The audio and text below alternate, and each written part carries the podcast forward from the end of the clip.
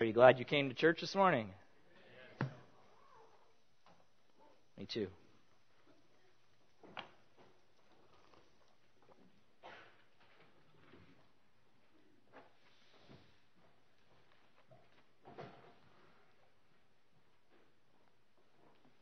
I'm supposed to make this announcement because Wes forgot.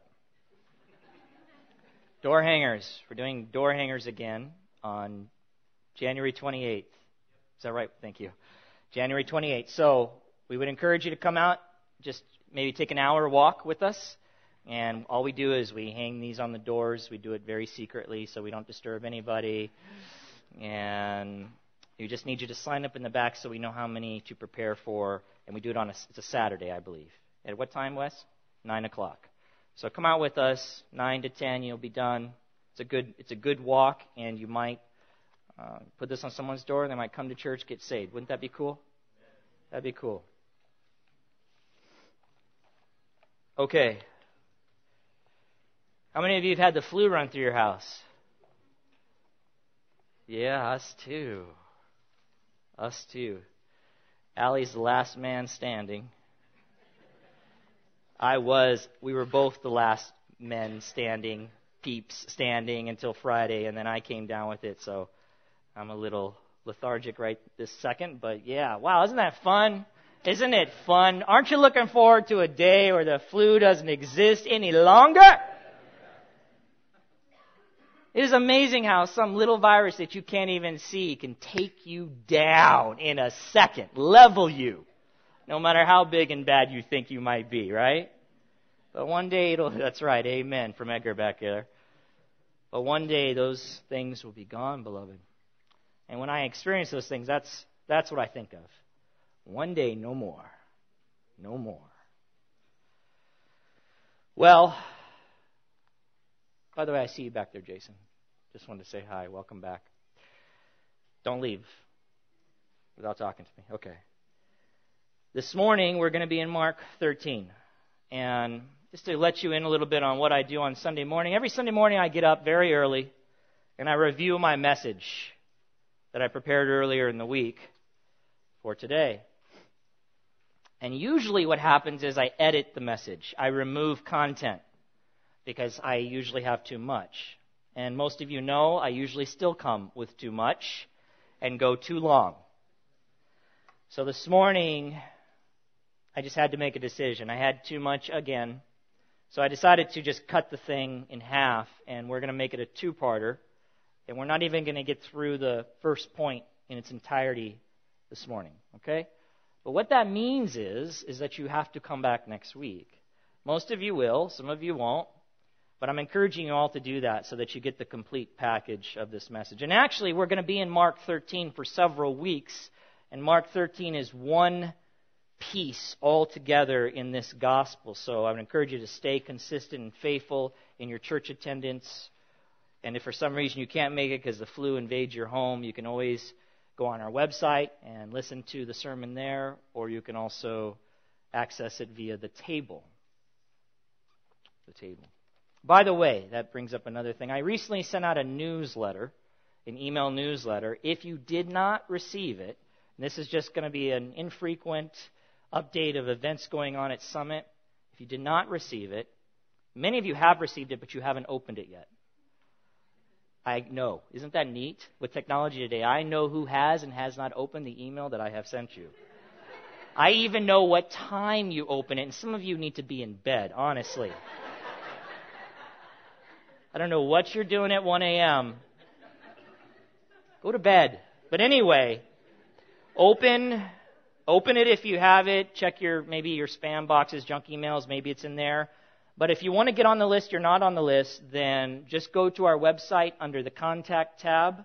And down there, you'll see a little link that says join our mailing list. You can click there, type in your info, which is simply your email address and your first and last name.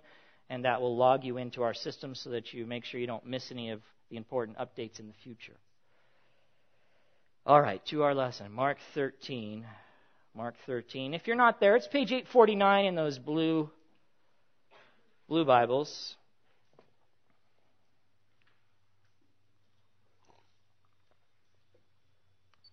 You know, when I was Before we get into the text, well, not even when I was a kid, even now, I, I like Chinese food because I like the fortune cookies. You like the fortune cookies? You know, you open these things and they always are so positive and, and optimistic. Right? They say things like this A thrilling time is in your immediate future. Plan for many pleasures ahead.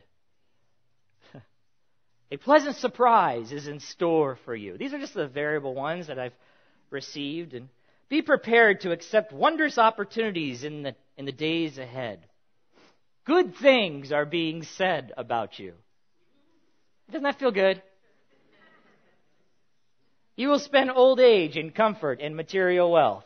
Excellent. I don't even have to plan now. But I've always thought, wouldn't it be interesting to get a camera and to put in our own little messages inside of these cookies?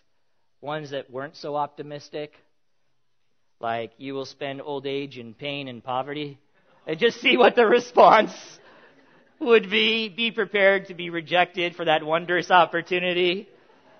Terrible things are being said about you right now. Plan for many miseries ahead. Well, if Jesus was writing these messages for these fortune cookies, they may not be. In fact, they indeed would not be so optimistic. And that's what we'll see in these verse, first 13 verses, and why I've titled the message Pessimistic, Pessimistic Prophecies pessimistic. So we're actually going to read the entire chapter. And the only reason I'm doing that, we're only going to cover the first 13 verses. We're not even going to cover the first 13 verses today, but we're going to look at them as a unit. But this chapter is a unit in itself.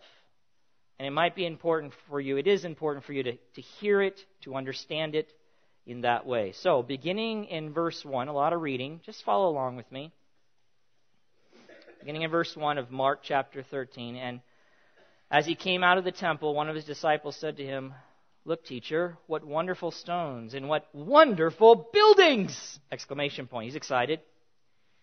Sounds great. Jesus said to him, Do you see these great buildings?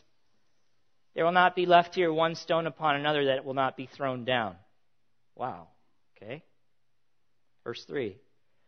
And as he sat on the Mount of Olives opposite the temple, Peter and James and John and Andrew asked him privately, Tell us, when will these things be, and what will be the sign when all these things are about to be accomplished?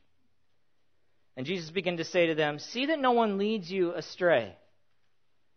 Many will come in my name, saying, I am he, and they will lead many astray.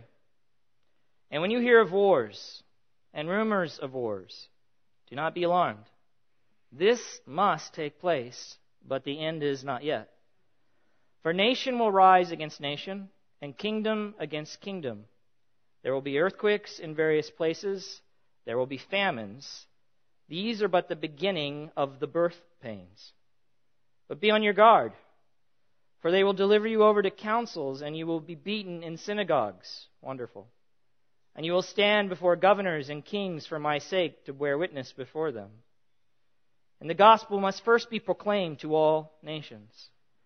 And when they bring you to trial and deliver you over, do not be anxious beforehand what you are to say. But say whatever is given you in that hour, for it is not you who speak, but the Holy Spirit. And brother will deliver brother over to death, and the father his child. And children will rise against parents and have them put to death and you will be hated by all for my name's sake. But the one who endures to the end will be saved.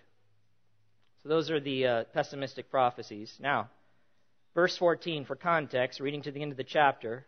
But when you see the abomination of desolation standing where he ought not to be, let the reader understand. Then let those who are in Judea flee to the mountains. Let the one who is on the housetop not go down nor enter his house to take anything out. And let the one who is in the field not turn back to take his cloak.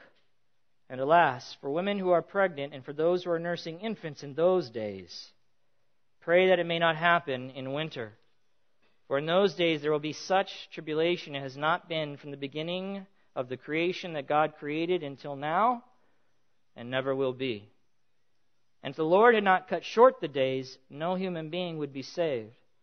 But for the sake of the elect whom he chose, he shortened the days. And then if anyone says to you, Look, here is the Christ, or Look, there he is, do not believe it. For false Christ and false prophets will arise and perform signs and wonders to lead astray, if possible, the elect. But be on guard. I have told you all these things beforehand. But in those days, after the tribulation, the sun will be darkened and the moon will not give its light. The stars will be falling from heaven and the powers in the heavens will be shaken.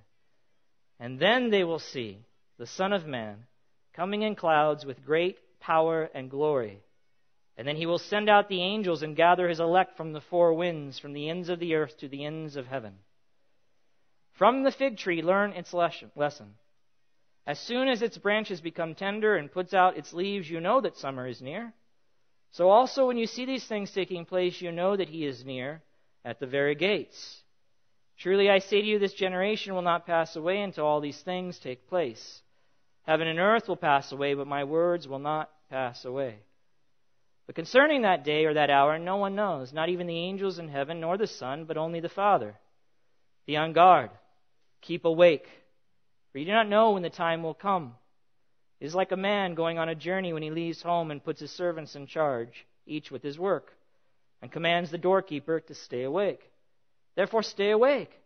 For you do not know when the master of the house will come, in the evening, or at midnight, or when the rooster crows, or in the morning lest he come suddenly and find you asleep. And what I say to you, I say to all stay awake. Wow. That's a lot of stuff. Abomination of desolation, tribulation, Son of Man coming on the clouds. Well, it might help before I read this to you that to read Matthew's introduction to this section, Matthew 24 3. There, the questions that the disciples ask of Jesus are also recorded, but it, it might, it's more detail and it might make more sense. When Jesus pronounces this judgment, this destruction of the temple, just like we read in Mark, the disciples come to him privately and they ask him some questions. In Matthew 24 3, I want to read that to you because then maybe you'll start to understand why Jesus responded the way he did. As he said on the Mount of Olives, that is Jesus, the disciples came to him privately, saying, Tell us when will these things be? These things relating to the fact that he just told them about the destruction of the temple.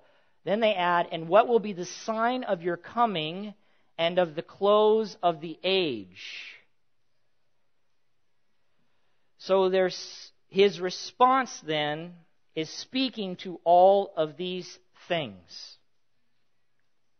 So there is an eschatological theme here, simply meaning that eschatology in Christian doctrine refers to the end of humanity, the end of time. What happens when everything is said and done? What happens at the end according to God's timetable? And so there's a lot of that stuff in this chapter, and that's why it tends to be a little confusing and a little mysterious. It is often referred to, chapter 13, is referred to as the Olivet Discourse. The Olivet Discourse, because Jesus was sitting on the Mount of Olives, just east of the temple, when he said these words, when he made this speech. So it's called the Olivet Discourse. And as I said, it happens to be one of the more confusing and difficult sections of Scripture to fully understand or make complete sense of. I just want to tell you that right up front. There are, in fact, a variety of views that are held by Christians and Bible scholars about what exactly Jesus is talking about here. Now, every position is not without its weaknesses. Every position. But some, in my opinion, are weaker than others. Instead of going through every possible view with you. I am simply going to present to you, based on my current studies, what I believe Jesus is actually communicating in chapter 13. And occasionally I will address a varying view. But I am acknowledging up front that there are strong differences of opinions among believers in regard to the correct meaning of Jesus' words in this particular section of God's Word. Okay? In fact, in John Mac MacArthur's book, The Second Coming, just show this to you right here, where he deals in detail with this Olivet discourse, finding it not only in Mark 13, but also in Matthew 24 and 25 and Luke 21. He says in his book, in his introduction, the second coming, he says, too many people, in regard to this topic, in regard to eschatology, too many people are pugnacious. He likes to use big words. That just simply means argumentative. They're argumentative about their views on the mysteries of biblical eschatology.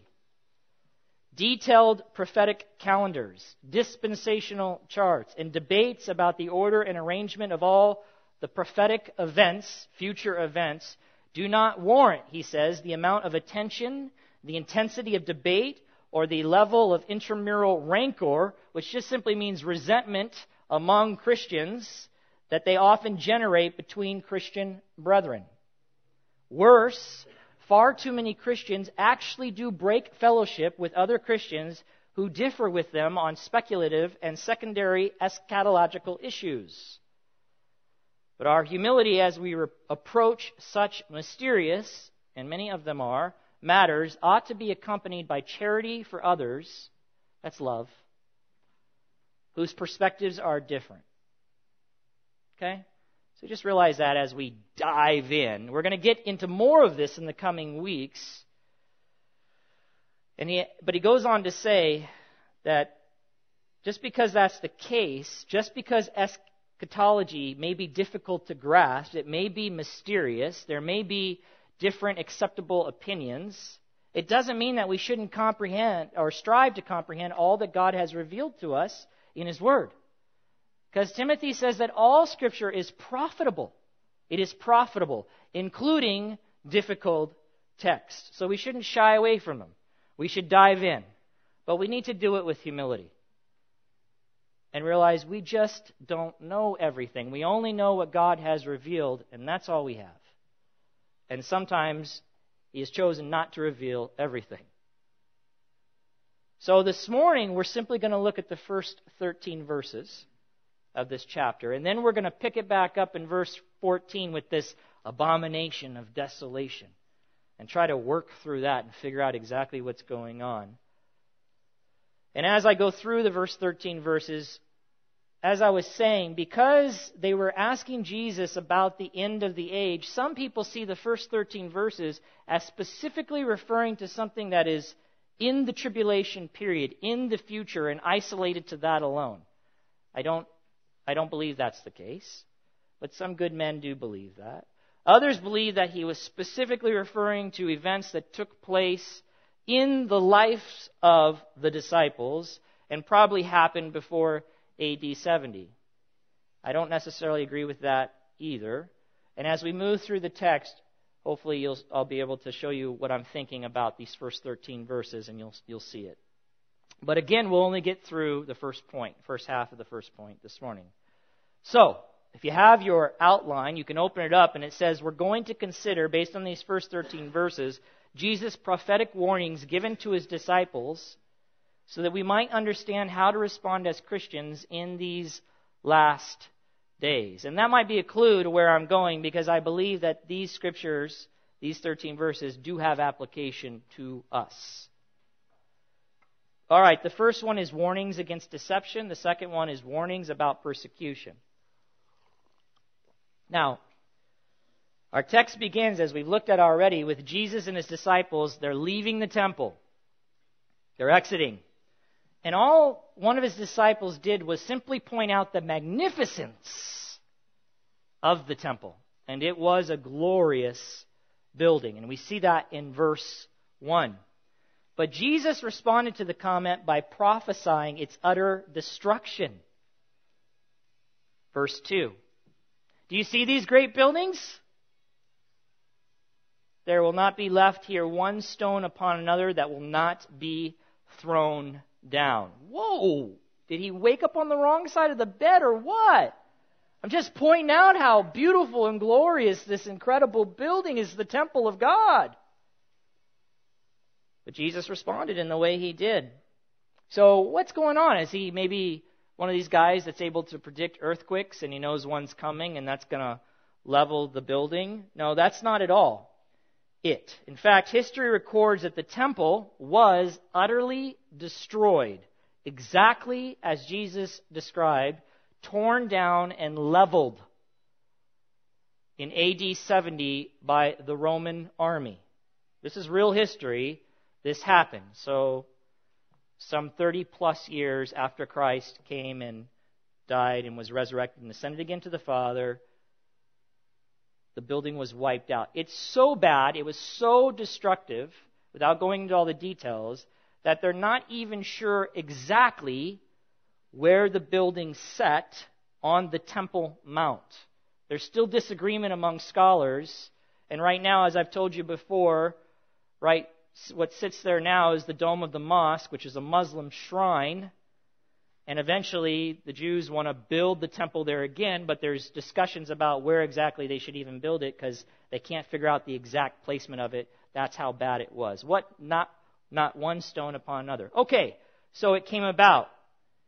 Well, just as Jerusalem, and if you know your Old Testament history, just as Jerusalem was sacked and the first temple destroyed in 586 BC by the Babylonians who invaded and who were used by God as an instrument of his judgment upon Israel for their rebellion towards God.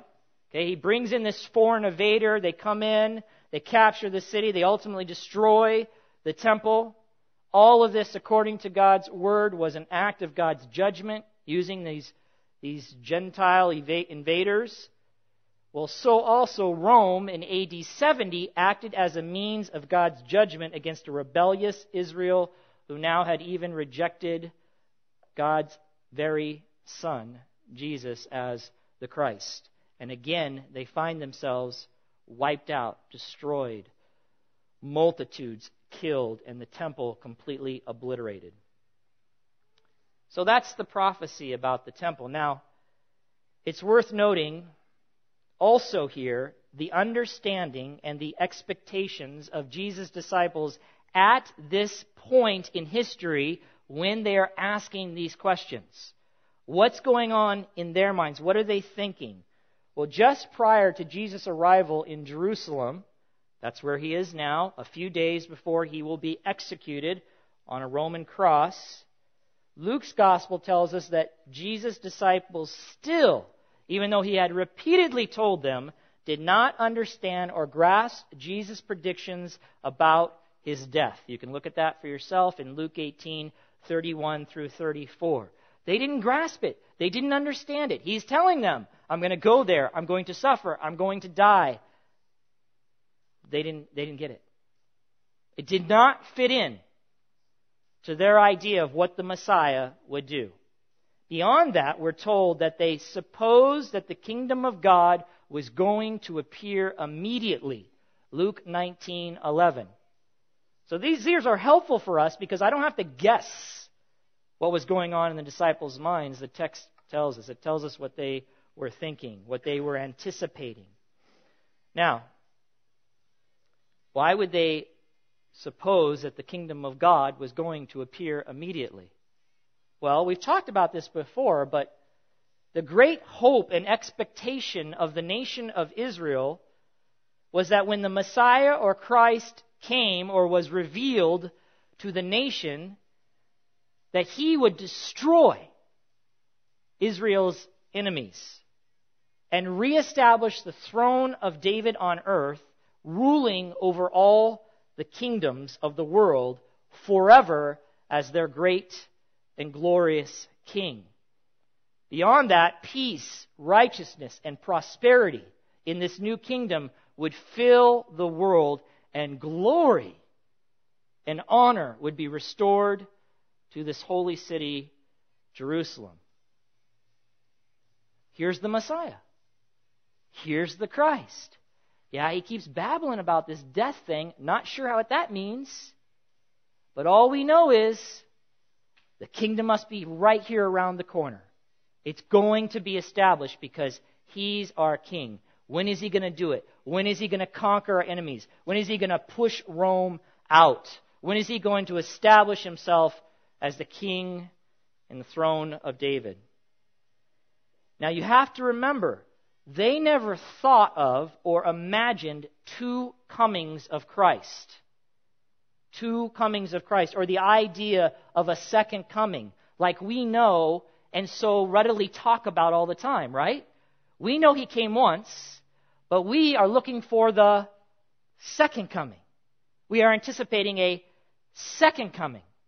But in their mind, at that time in history, why in the world would the Messiah or Christ, who was going to come and establish his kingdom and destroy all of God's enemies and Israel's enemies, why would he have to come twice?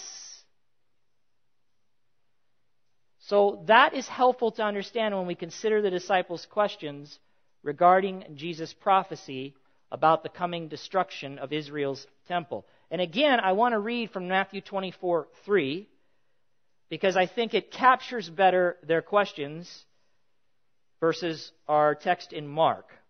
It says, As he sat on the Mount of Olives, the disciples came to him privately, saying, Tell us, when will these things be? When will, when will the temple be destroyed? And, and what will be the sign of, of your coming and of the end of the age?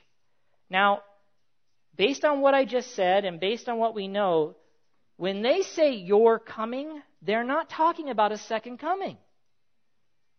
I mean, maybe that's obvious for all of you, but I want to make it very clear. So when they think you're coming, they're not talking about him dying, resurrecting, ascending, and coming back. They didn't see any of that. Even after he died, they were confused. They did not understand what was going on. They thought, well, that's that. So when they say you're coming, This is a reference to his coming in triumph as Israel's Messiah, his ascendancy to the throne, his revealing himself and establishing himself as the king, as the rightful heir to the throne of David, and taking over and destroying Israel's enemies and establishing all of the promises that are related to and associated with this kingdom rule. That's what they're saying. Second, that's what they're thinking. Second, it appears that they assumed that the destruction of the temple was somehow lumped in with the end of the age and the establishment of the new age with the messianic kingdom that the Old Testament prophets spoke much about. Now let me let me help you with this. One writer says there can be little doubt but that the disciples thought of the destruction of the temple as just one of the events accompanying the end of the age and the coming of the eschatological kingdom of God. That just means the kingdom of God that would come in the end of human, human's history. The final kingdom. God's kingdom on earth. So they, they must have thought this was lumped together. One writer says, having only the perspective of Old Testament prophecy, and he refers to Zechariah 14, and we're going to look at that in a second. The disciples saw no long interval or period of time between the temple's destruction and the end time events climaxing in the coming of the Son of Man, or the Messiah, or the Christ, the King. They assumed that the destruction of Jerusalem and the temple were some of the events at the end of the present age and that these events would inaugurate or officially or formally initiate or put into operation, that's all inaugurate means, they would inaugurate the messianic kingdom. They would kick it off formally. They wanted to know when this would happen and what visible sign would indicate that fulfillment was about to take place. Remember, they thought that the kingdom of God was to appear immediately. Another writer says his prophecy of the destruction of the temple naturally led them to think of Zechariah 14. Okay, let's turn to Zechariah 14. Page 799 in those blue church Bibles. Turn back to the left a little bit in your own Bible. It's one of the minor prophets, Zechariah 14, just before the New Testament starts.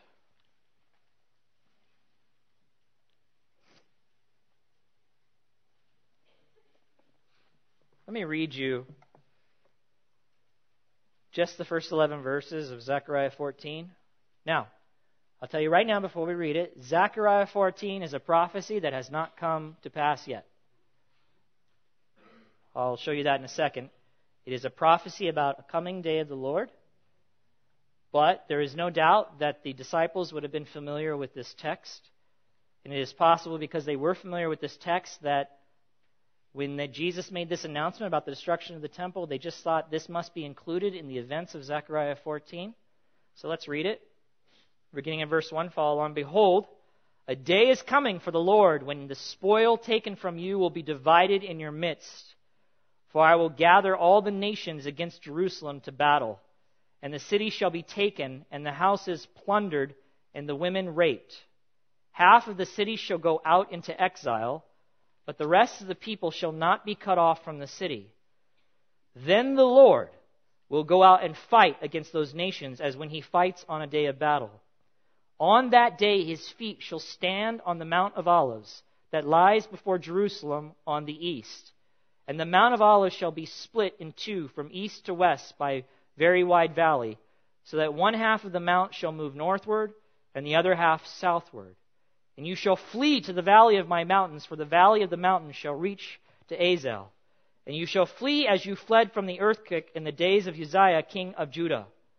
Then the Lord my God will come, and all the holy ones with him. On that day there shall be no light, cold, or frost. And there shall be a unique day, which is known to the Lord. Neither day nor night, but in evening time there shall be light. On that day, living waters shall flow out from Jerusalem, half of them to the eastern sea, and half of them to the western sea. It shall continue in summer as in winter. And the Lord will be king over all the earth. On that day, the Lord will be one, and his name one. The whole land shall be turned into a plain from Geba to Rimmon, south of Jerusalem. But Jerusalem shall remain aloft on its site from the gate of Benjamin to the place of the former gate to the corner gate, and from the tower of Hananel to the king's wine presses. And it shall be inhabited, for there shall never again be a decree of utter destruction. Jerusalem shall dwell in security. In security. I know that's a lot there. We're not going to look at that. I just wanted to show you what they might be talking about. There's this utter destruction. The military armies, the nations come against Jerusalem, all kinds of chaos and havoc breaks loose. But the Lord comes mightily and fights against these enemies, establishes himself as king, and ultimately, the text says, Jerusalem shall dwell in security after this battle. Even though the city is taken and the houses are plundered. But ultimately, the Lord rescues them from it all and establishes his kingship. So it's very possible, most likely, that they're just putting this all together. They're doing the best they can. That Jesus announces the destruction of the temple, and they're just thinking, this must have something to do with the end events. And this will usher in the great kingdom that we've been waiting for. So, would you tell us what are the signs that we can look for so that we know this is going to take place? But we know something they didn't know. And Jesus' response appears to me to anticipate what we already know, which is an undefined period of time between his first coming and his second coming. Which again, at this point, the disciples still don't get it. They don't know the man is going to die and be crucified in a few days. They don't get it, according to God's Word. This period of time in between the first and second coming according to Jesus, according to the Olivet Discourse, would be marked by troubles, real troubles, beloved, of various kinds. And eventually it will escalate into a unique and horrific stage in history called the tribulation. The tribulation. A time of tribulation, as Mark 13, 19 refers to it, has not been from the beginning of creation that God created until now and never will be. But in the interim, before the escalation of all of these things, Jesus warns his disciples about things that, that are going to happen, that are going to take place, and I believe, as I said before, are applicable to us today.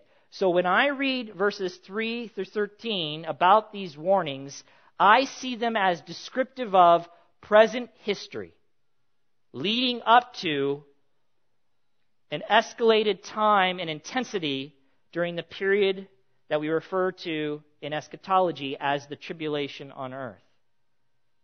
You could also refer to this time, beloved, as the last days.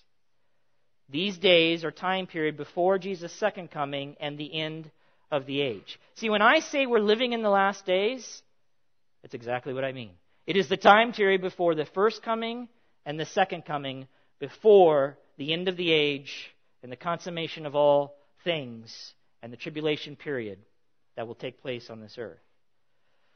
So, wow, that was a lot, huh? That was a lot, and there's so much more. But don't worry, we'll kind of get through it together. So, here, if you just understand that, I believe this is describing current history. The first warnings then is warnings against deception. Warnings against deception. remember, these things will increase in intensity and find their fullest fulfillment in that time period of the tribulation on earth, which we'll get to all that, Lord willing, in the coming weeks. So let's look back at the text now, Mark 13, and see the first warning, which is this warning about false Christ. False Christ. Mark 13, verse 5.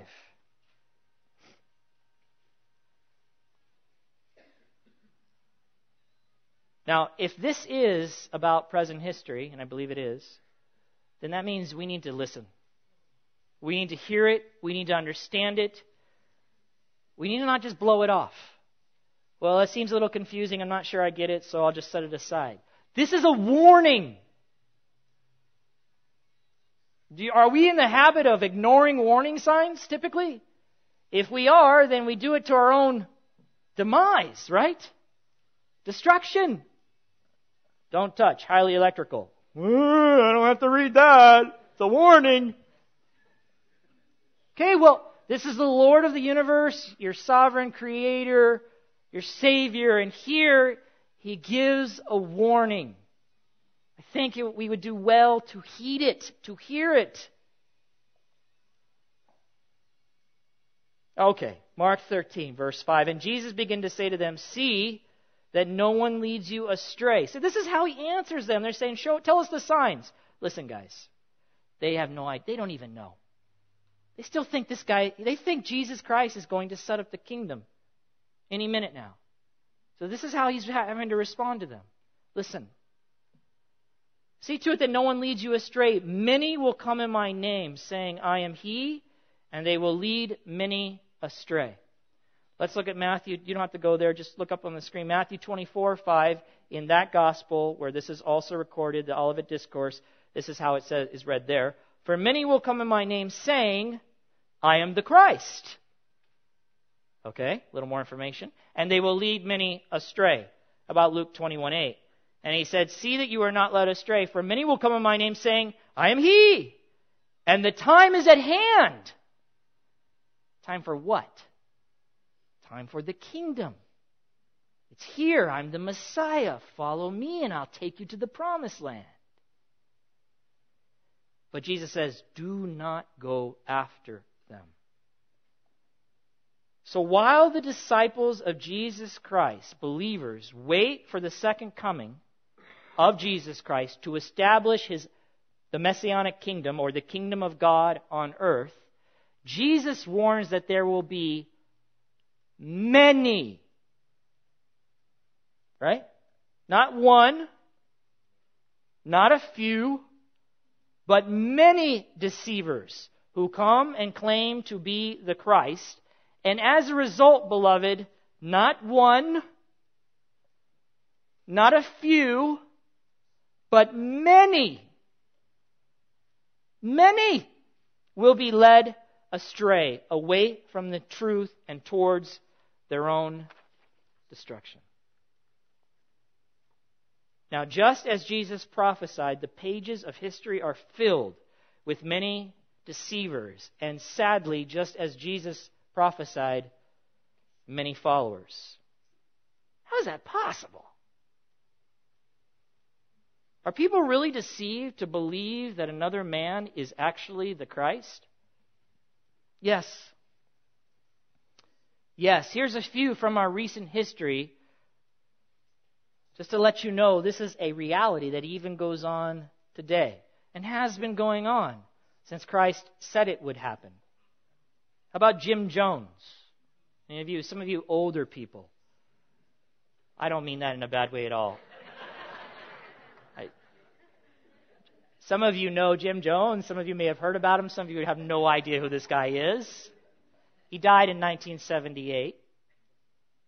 He claimed to be the reincarnation of Jesus. Okay? Well, come on, he's nuts. Well, okay. Maybe so, but he had a following. And he organized a mass murder suicide on November 18th in 1978 that included 909 of his followers, and over 300 of them were children. One source says this was the single, get this, just listen to this. This was the single greatest loss of American civilian life, non military, in a non natural disaster until the events of 9 11. That's pretty significant. This guy claimed to be the Messiah, the Christ, the reincarnation of Jesus, and people followed after him to their own death and destruction. How about another one? Maybe you have, maybe you have, maybe you haven't. This guy, as far as I know, is still alive. Sun Myung Moon. You ever heard that name? He was born 1920. He is a leader and founder of the Worldwide Unification Church. Worldwide Unification Church with an estimated membership of several hundred thousand to possibly a few million. He's got quite a following. With most of those people living in South Korea, in Japan. You know, let me just say something. Japan, a very significant, technologically advanced community, right? They must be smart. But they're still following this guy. What do you think? You think it's smartness or not smartness that determines whether or not someone goes after deceivers? It can't be. These people are brilliant, but they're deceived. He also has a small following in the U.S. Moon has claimed, and it is generally believed by Unification Church members, that he is the Messiah and second coming of Christ and is fulfilling Jesus' unfinished mission. Beloved, this is right now. You understand? In our time period, these kind of things are being thought and believed. So I, I wanted to just look at something that they, some of the stuff that he taught. So here's what he teaches regarding the second coming or eschatology. Just listen. The second coming of Christ will occur in our age in age much like that of the first advent, the first time Christ came, Christ will come as before, as a man in the flesh, i.e., Sun Myung Moon, and he will establish a family through marriage to his bride, a woman in the flesh, his wife.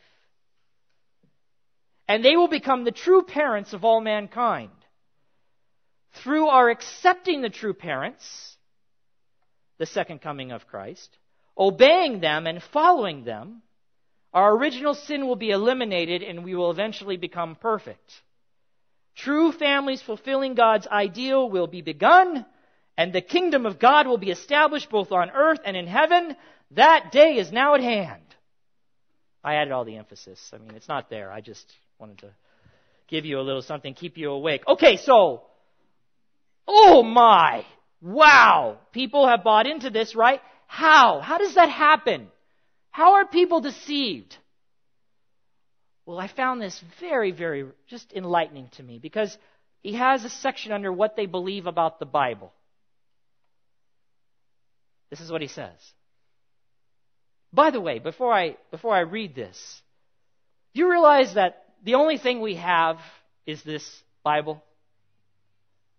Honestly. This is what the church is built on. This is how I come to know Jesus Christ and the truths about Him. This is how I come to know saving faith. This is how I come to know what will come to pass. Get rid of this. Challenge this. Corrupt this. It's over. This is it. So if that's the case, do you think it's important that we know this thing? That we teach this thing? That we learn this thing? Meditate upon this thing? Memorize this thing? You know, I don't know, beloved. I, yesterday, I'm in a mood right now. Yesterday, I know there were big football games on. Okay? Man, and I hear men talk about football games. You know, I've said this before, with such passion, such intensity and emotion and devotion. So much so that they, they'd have to run out and make sure they know the score regardless of what's going on. Get the latest updates. Hey, uh, football's great. Huh? No amens because you're all scared right now. No, football's great. Come on. Football is a great sport. Can learn a lot from that game. No amens, guys. Come on. But listen. If, if men, if men would be just a quarter of passionate, just take a quarter of that and apply it to the one thing that really matters. Huh. Can you imagine? Ray, I gotta show you something, man. I gotta show you something. Ray's like, I gotta show you something. Something I read. Something. Can you imagine if we, that's how we talk about, hey, have you heard about the late, That's how we talk about football games, right? That's how we discuss football games.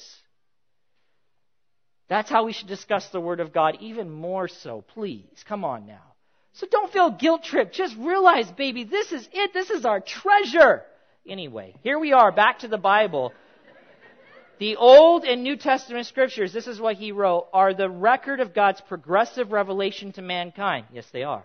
Listen to this. This is what, this is how deceivers are so good. If they just came out and, and just told you one lie after another, you'd be like, that's a big fat lie. They never do that.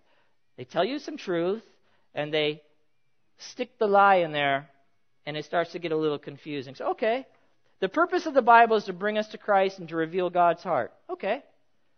Truth is unique, eternal, and unchanging. So any new message from God will be in conformity with the Bible and will illuminate it more deeply. Stop right there. Not you walking out, but just stop, stop right here.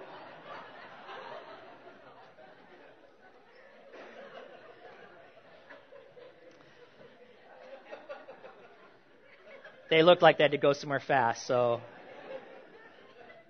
He says, listen, Truth is unique, eternal, unchanging. So any new message from God. What are you talking about, new message from God? What are you talking about, new message from God? So, so he's setting us up now. That means that God's not done speaking. He's not done speaking. This is not it.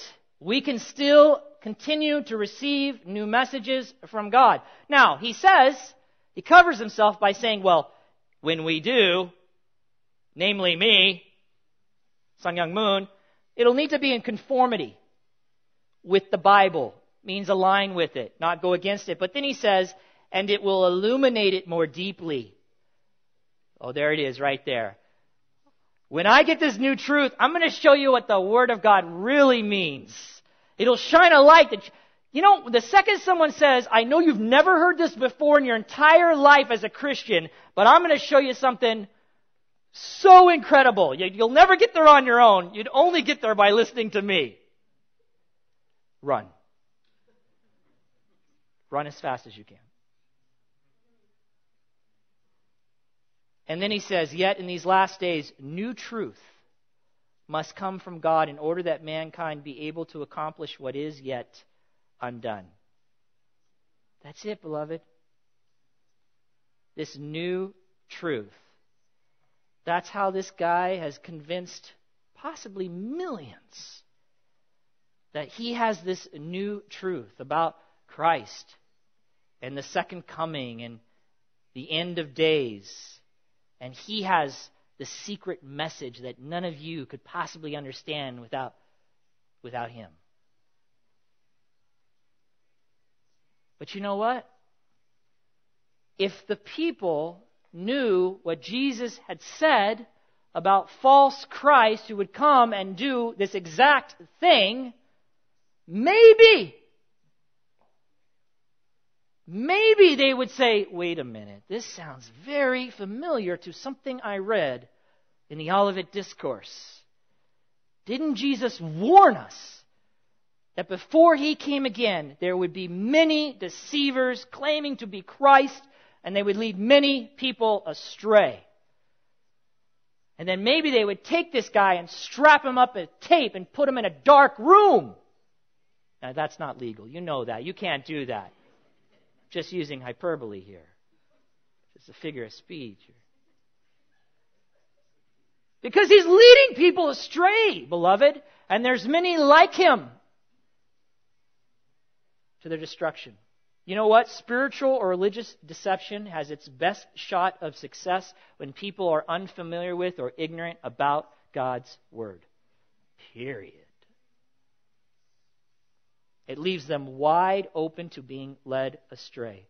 And Jesus warned these kind of man men would come, but his words are tragically unknown by too many. That's where we're going to end today, beloved. Next week we're going to look at false signs. False Christ, false signs. Hopefully that'll spark your interest. You'll want to come back. Let's pray. Father God, I thank you for, for your word. I, I just pray, Father, that we would be devoted to it, that, Father, you would increase our love,